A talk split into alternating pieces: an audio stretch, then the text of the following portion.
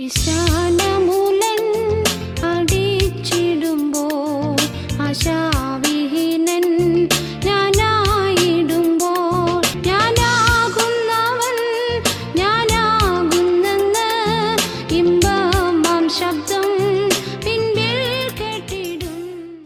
ഇന്ന് നാം പഠിക്കുവാൻ ആഗ്രഹിക്കുന്നത് നമ്മുടെ വാഴ്ത്തപ്പെട്ടവനായ യേശുക്രിസ്തുവിന്റെ മൂന്ന് വിധ പ്രത്യേക പദവികളെ കുറിച്ചാണ് ക്രിസ്തുവിന്റെ പദവികൾ മനസ്സിലാക്കണമെങ്കിൽ ആദ്യം ക്രിസ്തു എന്ന വാക്കിന്റെ അർത്ഥം നാം പഠിക്കേണ്ടതുണ്ട്.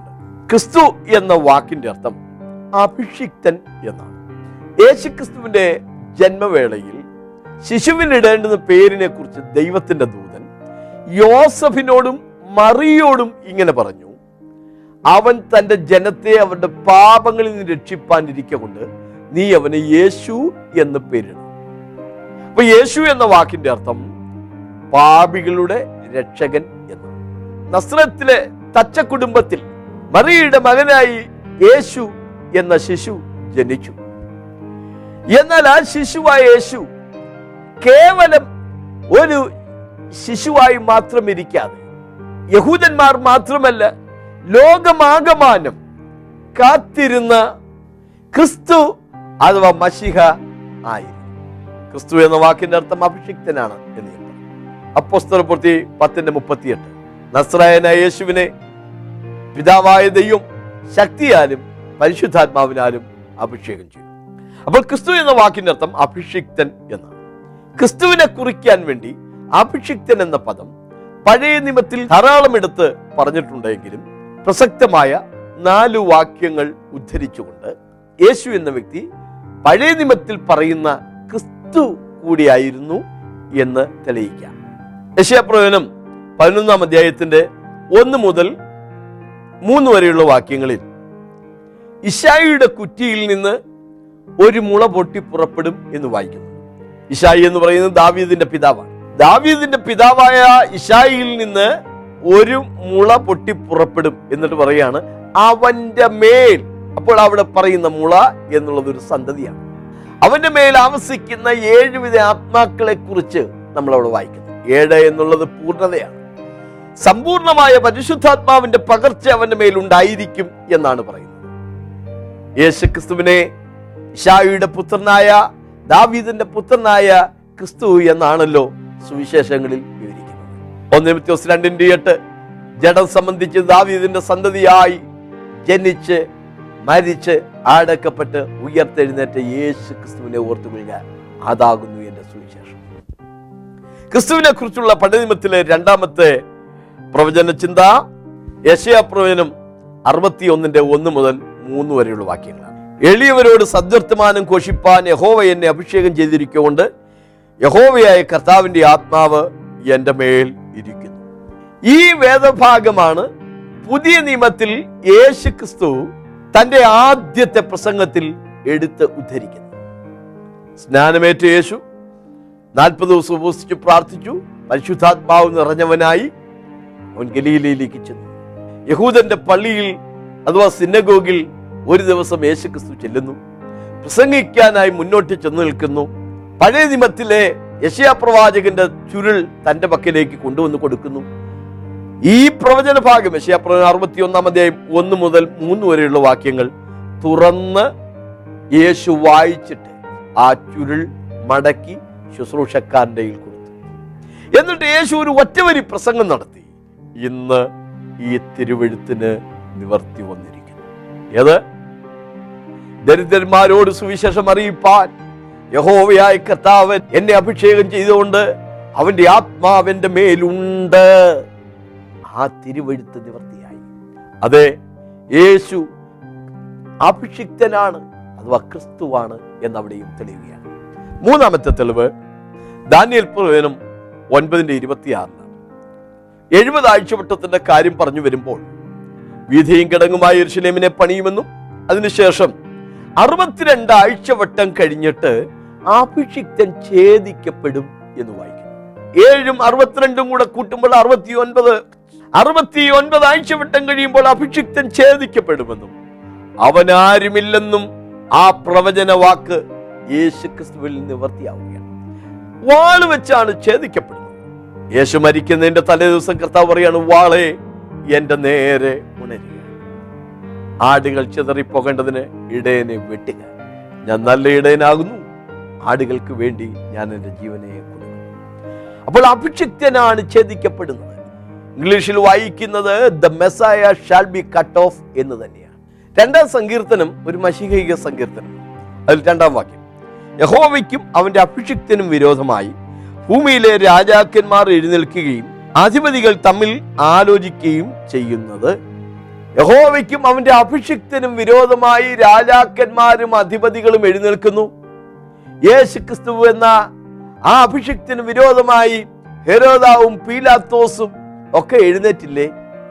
മതത്തിന്റെ അധിപതികൾ അവനെതിരായി വന്നില്ലേ? അതെ യേശു എന്ന വ്യക്തി ക്രിസ്തു കൂടിയായിരുന്നു. അതുകൊണ്ടാണ് അപ്പുസ്തലന്മാരുടെ പ്രസംഗങ്ങളിലെല്ലാം നിങ്ങൾ ക്രൂശിച്ചു കൊന്ന യേശുവിനെ ദൈവം കർത്താവും ക്രിസ്തുവുമാക്കി വെച്ചു എന്ന് ഇസ്രായേൽ ഗ്രഹമൊക്കെയും അറിഞ്ഞുകൊള്ളട്ടെ എന്ന് അപ്പോസ്തലന്മാർ പ്രസംഗിക്കുന്നു. ചുരുക്കത്തിൽ യേശു ക്രിസ്തു അഭിഷിക്തനായ മഷികയായിരുന്നു രാജാവ് പ്രവാചകൻ പുരോഹിതൻ എന്നീ മൂന്ന് വ്യക്തികളെയായിരുന്നു ഇസ്രായേലിൽ അഭിഷേകം ചെയ്ത് വേർതിരിക്കുമായിരുന്നു. ക്രിസ്തു എന്ന നിസ്തുലനായ വ്യക്തിയിൽ ഈ മൂന്ന് പദവികളും ഒന്നിച്ച് സംഗമിക്കുന്ന ആശ്ചര്യകരമായ ഒരു ചിത്രമാണ് പുതിയ നിയമം നമ്മെ പഠിപ്പിക്കുന്നത്. പഴയ നിയമത്തിന്റെ പശ്ചാത്തലത്തിൽ ഒരാൾക്ക് ഒരു പദവി എന്നായിരുന്നു. രാജാവിന്റെ പുരോഹിതന്റെ വേല ചെയ്തുകൂടായിരുന്നു. ഉസിയ രാജാവ് പുരോഹിതന്റെ വേല ചെയ്തത് കൊണ്ടാണ് താൻ ശിക്ഷിക്കപ്പെട്ടത്. ശൗൽ രാജാവ് പുരോഹിതന്റെ വേല ചെയ്തത് കൊണ്ടാണ് താൻ ശിക്ഷിക്കപ്പെട്ടത്. എന്നാൽ ക്രിസ്തു എന്ന വ്യക്തിയിൽ പുരോഹിതൻ പ്രവാചകൻ രാജാവ് എന്നീ മൂന്ന് പദവികളും ഒന്നിച്ച് സംഗമിക്കുകയും അതിനുള്ള ഒരു പ്രത്യേക അഭിഷേകം ക്രിസ്തുവിന്മേൽ വ്യാപരിച്ചതായും നാം കാണുകയാണ്. ഒന്നൊന്നായി പറയാം. ഒന്ന് യേശു ക്രിസ്തു എന്ന അഭിഷിക്തൻ എന്നേക്കുമുള്ള ഒരു പുരോഹിതനാണ്. നൂറ്റിപ്പത്താം സങ്കീർത്തനം നാലാം വാക്യം. നീ മൽക്കി സദേക്കിന്റെ വിധത്തിൽ എന്നേക്കും ഒരു പുരോഹിതൻ എന്ന് യഹോവ സത്യം ചെയ്തു അനുദപിക്കുകയുമില്ല. ഈ സങ്കീർത്തന വാക്യം എബ്രായ ലേഖനം അഞ്ചാം അധ്യായത്തിന്റെ ആറ് ഏഴ് വാക്യങ്ങളിൽ എടുത്തുദ്ധരിച്ചുകൊണ്ട് എന്നേക്കുമുള്ള പുരോഹിതൻ കർത്താവായ യേശു ക്രിസ്തു ആണെന്ന് അവിടെ സമർത്ഥിച്ചിട്ടുണ്ട്. ഇബ്രാഹിം ലേഖനം ഏഴാം അധ്യായം ഒന്ന് മുതൽ മൂന്ന് വരെയുള്ള വാക്യങ്ങളിലേക്ക് വരുമ്പോൾ ഈ മൽക്കി സദേക്ക് യേശു ക്രിസ്തുവിന്റെ നിഴലായിരുന്നു എന്ന് വ്യക്തമാക്കുന്നുണ്ട് ഒന്നൊന്നായി പറഞ്ഞ് വിവരിക്കാം. ഒന്നാം വാക്യം. ശാലേൻ രാജാവും അത്യുന്നതനായ ദൈവത്തിന്റെ പുരോഹിതനുമായ ഈ മൽക്കി സദേക്ക് ന്യായപ്രമാണം വന്നതിന് ശേഷം ലേവി ഗോത്രത്തിൽപ്പെട്ടവർക്കായിരുന്നു പൗരോഹിത്യം. വേറൊരു ഗോത്രത്തിൽപ്പെട്ടവർക്ക് പൗരോഹിത്യ ശുശ്രൂഷ ചെയ്തുകൂടായിരുന്നു. യേശുക്രിസ്തു എന്ന നമ്മുടെ മഹാപുരോഹിതൻ ലേവി ഗോത്രത്തിൽപ്പെട്ടവനല്ല. ക്രിസ്തു ദാവീദിന്റെ കുലത്തിൽപ്പെട്ട യഹൂദ ഗോത്രത്തിൽപ്പെട്ടവൻ. ആ ക്രിസ്തുവിന്റെ പൗരോഹിത്യം തെളിയിക്കാൻ വേണ്ടി ഇബ്രായ ലേഖനകാരൻ ലേവ്യ പൗരോഹിത്യത്തിന് വെളിയിലുള്ള ഒരു വ്യക്തിയാണ് എടുത്തുദ്ധരിക്കുന്നത്. അത് മൽക്കി സദേക്ക് എന്ന പുരോഹിതനാണ്. തന്നെയുമല്ല പഴയ നിയമ പശ്ചാത്തലത്തിൽ രാജാവിന് പുരോഹിതനായിക്കൂടാ പുരോഹിതന് രാജാവായിക്കൂടാ. മൽക്കി സദേക്ക് എന്ന നാട്ടുരാജാവ് ഈ രണ്ട് പദവിയും ഒന്നിച്ചു വഹിച്ച വ്യക്തിയാണ്. അദ്ദേഹം ശാലേം എന്ന നാട്ടുരാജ്യത്തിന്റെ രാജാവായിരുന്നു. യെറുഷലേമിന്റെ ഒരു പഴയ പേരാണ് ശാലേം. അതുപോലെ തന്നെ അത്യുന്നതനായ ദൈവത്തിന്റെ പുരോഹിതനുമായി രാജത്വവും പൗരോഹിത്യവും ഒന്നിച്ച് കൊണ്ടു നടന്ന മൽക്കീസദേക്ക് എന്നേക്കുമുള്ള പുരോഹിതനായ യേശുക്രിസ്തുവിന്റെ നിഴലാണ് എന്നാണ് ഇബ്രാഹിം ലേഖനത്തിൽ നാം കാണുന്നത്. ഇബ്രായ റേഡിന്റെ രണ്ട്. ആ പേരിന് ആദ്യം നീതിയുടെ രാജാവെന്നും പിന്നെ ശാലേൻ രാജാവ് എന്ന് വെച്ചാൽ സമാധാനത്തിന്റെ രാജാവ് എന്നും അർത്ഥം. ഒന്ന് നീതിയുടെ രാജാവ് രണ്ട് സമാധാനത്തിന്റെ രാജാവ്. ഈ രണ്ട് പദവിയും കർത്താവായ യേശു ക്രിസ്തുവിലാണ് ഒത്തുചേരുന്നത്. ശേപ്രവന് മുപ്പത്തിരണ്ടിന്റെ ഒന്ന് ഒരു രാജാവ് നീതിയോടെ സ്തോത്രം. അവന്റെ രാജ്യത്വത്തിന് അവസാനം ഉണ്ടാകുകയില്ല എന്നൊക്കെയാണല്ലോ ക്രിസ്തുവിന്റെ രാജ്യത്വത്തെ കുറിച്ച് വായിക്കുന്നത്. അതുപോലെ തന്നെ യേശു ക്രിസ്തുവിനെ കുറിച്ച് സമാധാനത്തിന്റെ പ്രഭു എന്നാണ് ഒൻപതിന്റെ ആറിൽ അതെ നീതിയുടെ രാജാവും സമാധാനത്തിന്റെ പ്രഭുവുമായ യേശു ക്രിസ്തുവിനെയാണ് മൽക്കിസദേക്കിൽ നമുക്ക് കാണുവാൻ കഴിയുന്നത്. മൂന്നാം വാക്യം. അവന് പിതാവില്ല മാതാവില്ല വംശാവലിയില്ല ജീവാരംഭവും ജീവാവസാനവുമില്ല. അവൻ ദൈവപുത്രന് തുല്യനായി എന്നേക്കും പുരോഹിതനായിരിക്കും. ജീവാരംഭമോ ജീവാവസാനമോ ഇല്ല. അവന്റെ പിതാവാരാണെന്നോ മാതാവാരാണെന്നോ ബൈബിളിൽ പറയുന്നില്ല. അത് ക്രിസ്തുവിന് നിഴലായിരുന്നു എന്നാണ് വായിക്കുന്നത്. അതെ ക്രിസ്തു ഇല്ലാതിരുന്ന ഒരു കാലമില്ല. ക്രിസ്തു ഇല്ലാതാകുന്ന ഒരു കാലഘട്ടവുമില്ല. കഴിഞ്ഞ കാല നിത്യതയിൽ അവൻ ഉണ്ടായിരുന്നു. ഇന്നവനുണ്ട് വരും കാല നിത്യതയിലും ക്രിസ്തു ഉണ്ടായിരിക്കും. ഇരുന്നവനും ഇരിക്കുന്നവനും വരുന്നവനുമാണ് കർത്താവായ യേശു ക്രിസ്തു അവന് പിതാവോ മാതാവോ ഇല്ല. മാനുഷികമായി യേശുവിന് ഒരു പിതാവില്ല. ദൈവികമായി യേശുവിന് ഒരു മാതാവില്ല. പിതാവേ എന്ന് വിളിച്ചത് നാം വിചാരിക്കുന്ന പോലെ പിതൃത്വ ബന്ധമല്ല. മാതാവ് എന്ന് പറയുന്നത് നാം ഉദ്ദേശിക്കുന്നത് പോലെയുള്ള ഒരു തലമല്ല. ദൈവത്തിന് അമ്മയില്ല. ദൈവത്തിന് അമ്മ ഉണ്ടാകണമെങ്കിൽ ദൈവം ഉണ്ടാകുന്നതിന് മുമ്പേ അമ്മ ഉണ്ടായിരുന്നു എന്ന് വരണം. അതെ അവന് പിതാവില്ല മാതാവുമില്ല. അവൻ എന്നേക്കുമുള്ള പുരോഹിതനായിരിക്കുന്നു. പുരോഹിതന്റെ ഒരു ദൗത്യം ജനത്തിനു വേണ്ടി ഇടിവിൽ നിൽക്കുന്ന മധ്യസ്ഥനായി ശുശ്രൂഷ ചെയ്യുക എന്നുള്ളതാണ്. യേശുക്രിസ്തു മനുഷ്യവർഗത്തിന് വേണ്ടി മധ്യസ്ഥ അണയ്ക്കുന്ന അനേക സന്ദർഭങ്ങൾ തിരുവഴുത്തിൽ നിന്ന് വായിക്കുന്നു. പത്രോസിനോട് പറയുന്നുണ്ട് ലൂക്കോസ് ഇരുപത്തിരണ്ട് മുപ്പത്തിരണ്ട് ഞാനോ നിനക്ക് വേണ്ടി അപേക്ഷിച്ചു. ക്രൂശിൽ പിതാവേ ഇവർ ചെയ്യുന്നത് ഇന്നതെന്ന് ഇവരോട് ക്ഷമിക്കണമേ എന്ന് വായിക്കുന്നില്ലേ? റോമർ എട്ട് മുപ്പത്തിനാല് ക്രിസ്തു യേശു മരിച്ചവൻ മരിച്ചിട്ട് ഉയർത്തെഴുന്നേറ്റവൻ. അവൻ സ്വർഗത്തിൽ ദൈവത്തിന്റെ വലത്ത് ഭാഗത്തിരിക്കുകയും നമുക്ക് വേണ്ടി പക്ഷവാദം ചെയ്യുകയും ചെയ്യുന്നു എന്നാണ് വായിക്കുന്നത്. നമുക്ക് വേണ്ടി മധ്യസ്ഥം അണയ്ക്കുകയാണ് ദൈവം ഒരുവനല്ലോ ദൈവത്തിനും മനുഷ്യർക്കും മധ്യസ്ഥനും ഒരുവൻ. എല്ലാവർക്കും വേണ്ടി മറുപടിയായി തന്നെത്താൻ കൊടുത്ത മനുഷ്യനായ ക്രിസ്തു യേശു തന്നെ. അതെ ഒരു പുരോഹിതൻ മധ്യസ്ഥമണയ്ക്കുന്നത് പോലെ ജനത്തിനു വേണ്ടി ദൈവത്തോട് കെഞ്ചി പ്രാർത്ഥിക്കുന്നത് പോലെ യേശു ക്രിസ്തു മനുഷ്യവർഗത്തിന് വേണ്ടി പിതാവിനോട് പ്രാർത്ഥിക്കുന്ന എന്നേക്കുമുള്ള ഒരു പുരോഹിതനായി.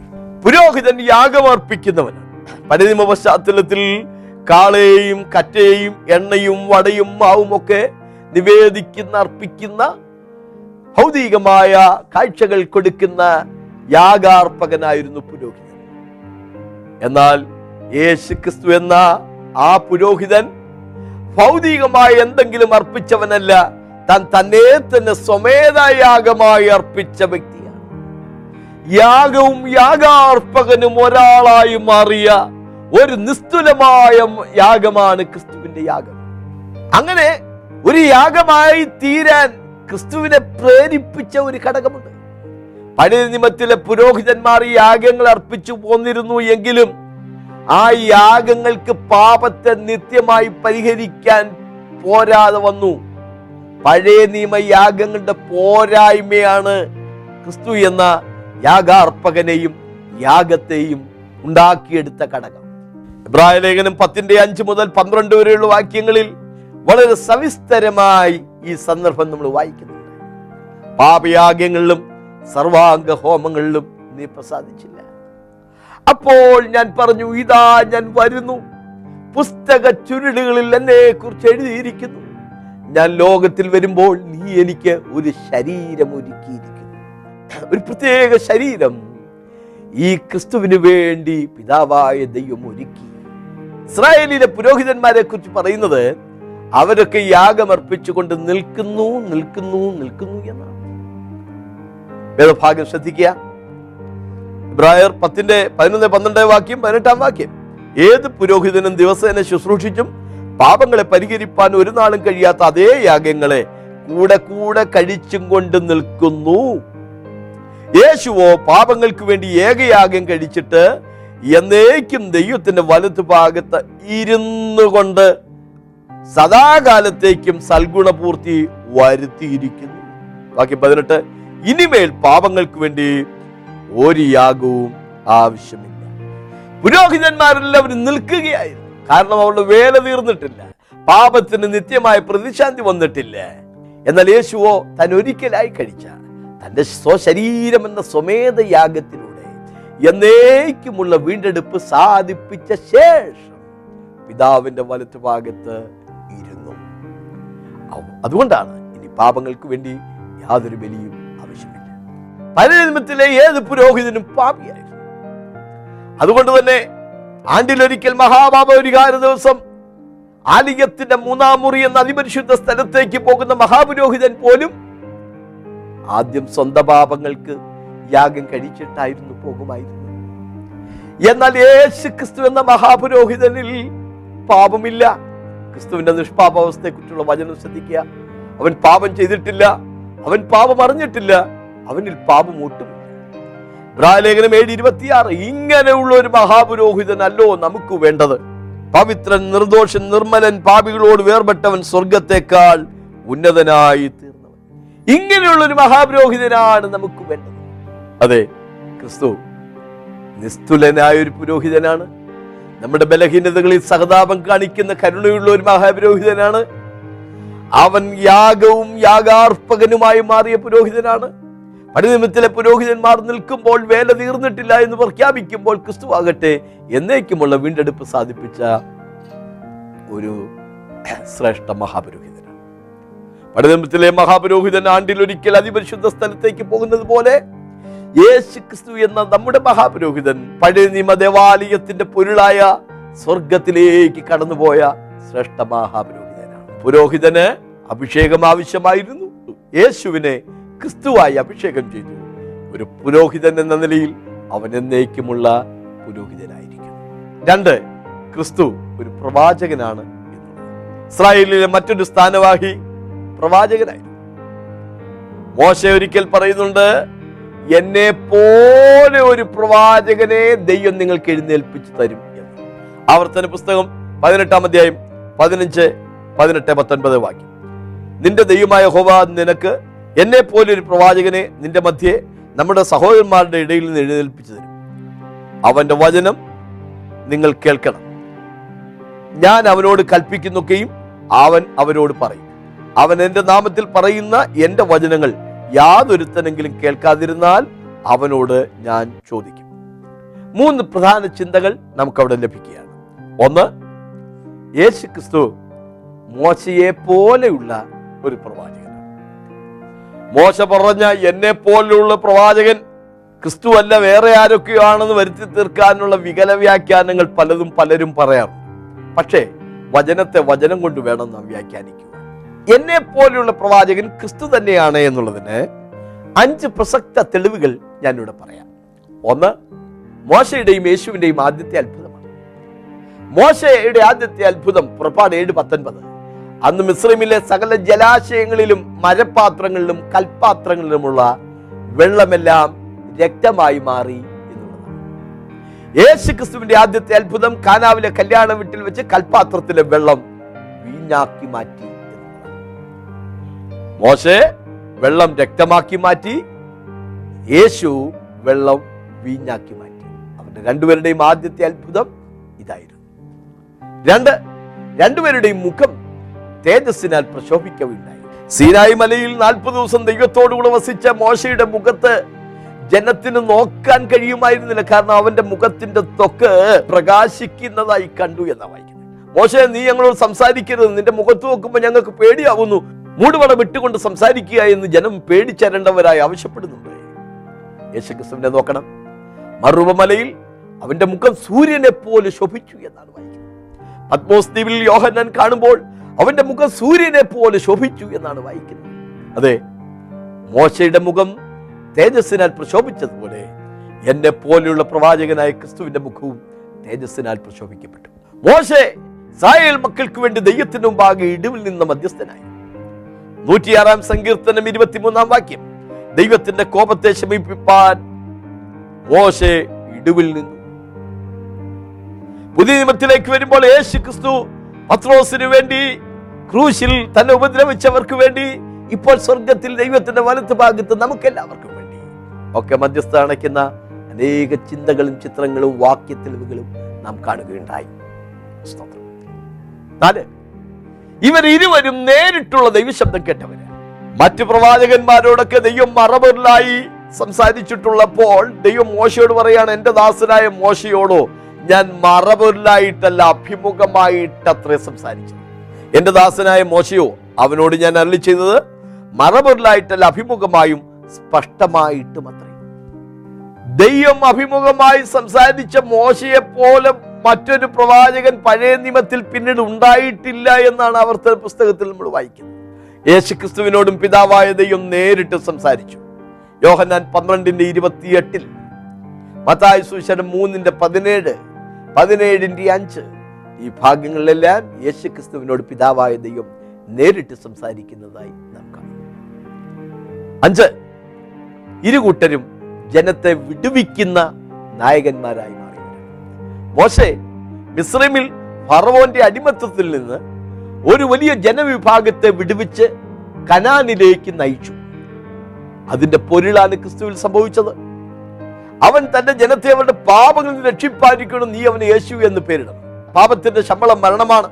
മരണത്തിന്റെ അധികാരിയായ പിശാചിന്റെ പിടിയിൽ നിന്ന് ജനത്തെ വിടുവിച്ച് സ്വർഗീയ കനാനിലേക്ക് അന്നെന്ന പോലെ ഇന്നും ജനത്തെ ആനയിച്ചു കൊണ്ടിരിക്കുന്ന ജനനായകനാണ് കർത്താവായ യേശു ക്രിസ്തു ചുരുക്കത്തിൽ മോശ പ്രവചിച്ച എന്നെ പോലെയുള്ള ഒരു പ്രവാചകനെ നിങ്ങൾക്ക് എഴുന്നേൽപ്പിച്ചു തരുമെന്ന് പറഞ്ഞത് കർത്താവായ യേശു ക്രിസ്തുവിലാണ് നിവർത്തിയായത് പിന്നെയും തെളിവ് പറയാം. പഴയ നിയമത്തിൽ ജനം മുഴുവൻ ഒരു മഷിഹയെ കാത്തിരുന്നിട്ടുണ്ട്. ആ കാത്തിരുന്ന മഷിക യേശു ക്രിസ്തുവാണെന്ന് പിന്നീട് ജനം തിരിച്ചറിയുകയും ചെയ്തു. വാക്യത്തെളിവുകൾ ശ്രദ്ധിക്കുക. ഫിലിപ്പോസ് നഥനയിലിനോട് പറയുകയാണ് ന്യായപ്രമാണത്തിൽ മോശയും പ്രവാചകന്മാരും എഴുതിയിരിക്കുന്നവനെ കണ്ടെത്തിയിരിക്കുന്നു.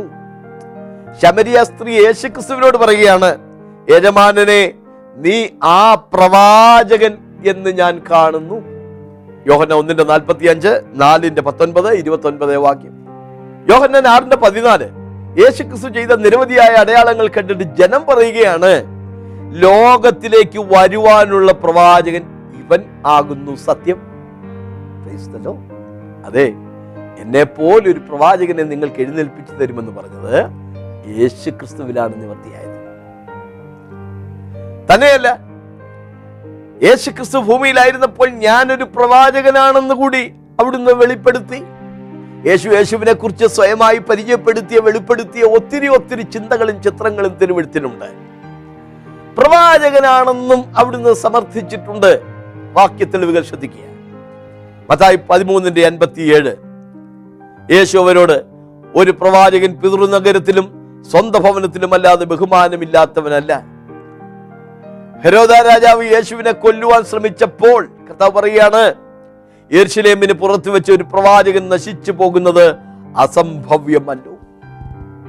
ചുരുക്കത്തിൽ എന്നെ പോലെ ഒരു പ്രവാചകനെ നിങ്ങൾക്ക് എഴുന്നേൽപ്പിച്ച് തരും എന്ന് മോശ പറഞ്ഞ ആ പ്രവാചകൻ ദൈവത്തിന്റെ ദൂത് ലോകത്തോട് അറിയിച്ച വ്യക്തമായി വന്ന വ്യക്തി കർത്താവായ യേശുക്രിസ്തുവാണ് ഇസ്രായേലിലെ മൂന്നാമത്തെ അഭിഷേകം ലഭിക്കുമായിരുന്ന സ്ഥാനവാഹി രാജാവായിട്ടുണ്ട് യേശു ക്രിസ്തു രാജാവതി രാജാവായി അഭിഷേകത്തോടെ ലോകത്തിലേക്ക് വന്ന വ്യക്തിയാണ്.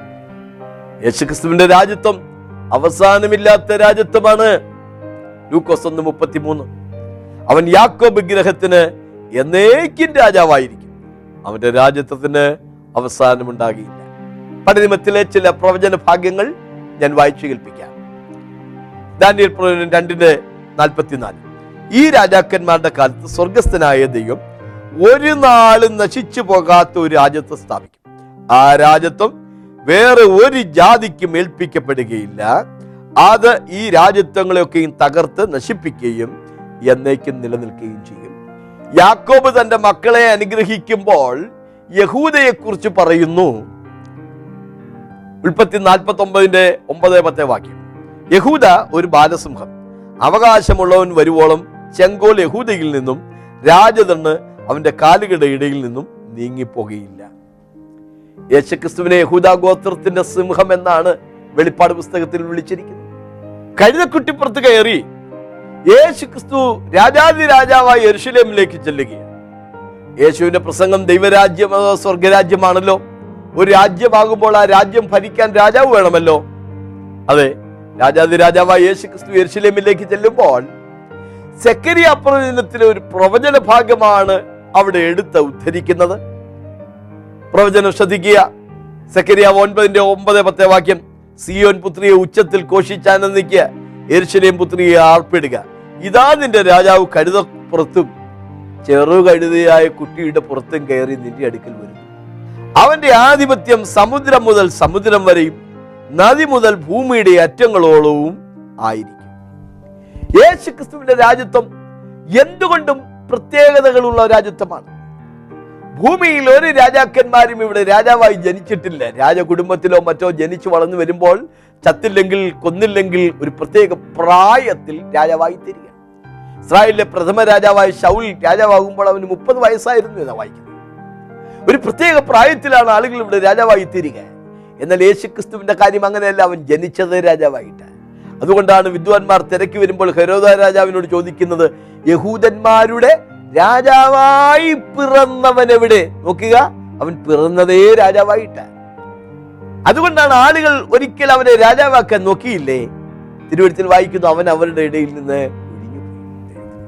പ്രിയ സുഹൃത്തെ യേശു ക്രിസ്തുവിനെ കുറിച്ച് നിങ്ങൾക്ക് എന്താണ് തോന്നുന്നത്? ക്രിസ്ത്യാനികളുടെ ദൈവം എന്ന് പറഞ്ഞ് ക്രിസ്തുവിനെ ഒതുക്കരുത് കേട്ടോ. യേശു ക്രിസ്തുവിനെ അവഹേളിക്കുകയോ നിന്ദിക്കുകയോ നിഷേധിക്കുകയോ ചെയ്യരുത്. ലോകത്തിന്റെ ഏക രക്ഷകനാണ് ക്രിസ്തു. നാം രക്ഷിക്കപ്പെടുവാൻ ആകാശത്തിന്റെ കീഴിൽ മനുഷ്യരുടെ യേശു എന്ന നൽകപ്പെട്ട വേറെ ഒരു നാമവും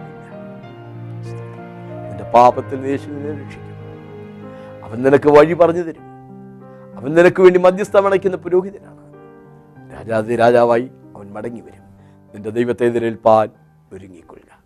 പാസ്റ്റർ ബാബു ജോർജ് പത്തനാപുരം എഴുതിയ പുസ്തകങ്ങൾ ലഭ്യമാണ്. കൊച്ചിൻ ഇന്റർനാഷണൽ എയർപോർട്ടിന് സമീപമുള്ള എ ജി ഫെലോഷിപ്പ് സെന്ററിൽ എല്ലാ ഞായറാഴ്ചയും വെള്ളിയാഴ്ചയും രാവിലെ ആത്മീയ ആരാധനയും വിടുതൽ ശുശ്രൂഷയും നടക്കുന്നു. നിങ്ങൾ കടന്നു വരിക യേശു നിങ്ങളെ വിടുവിക്കും.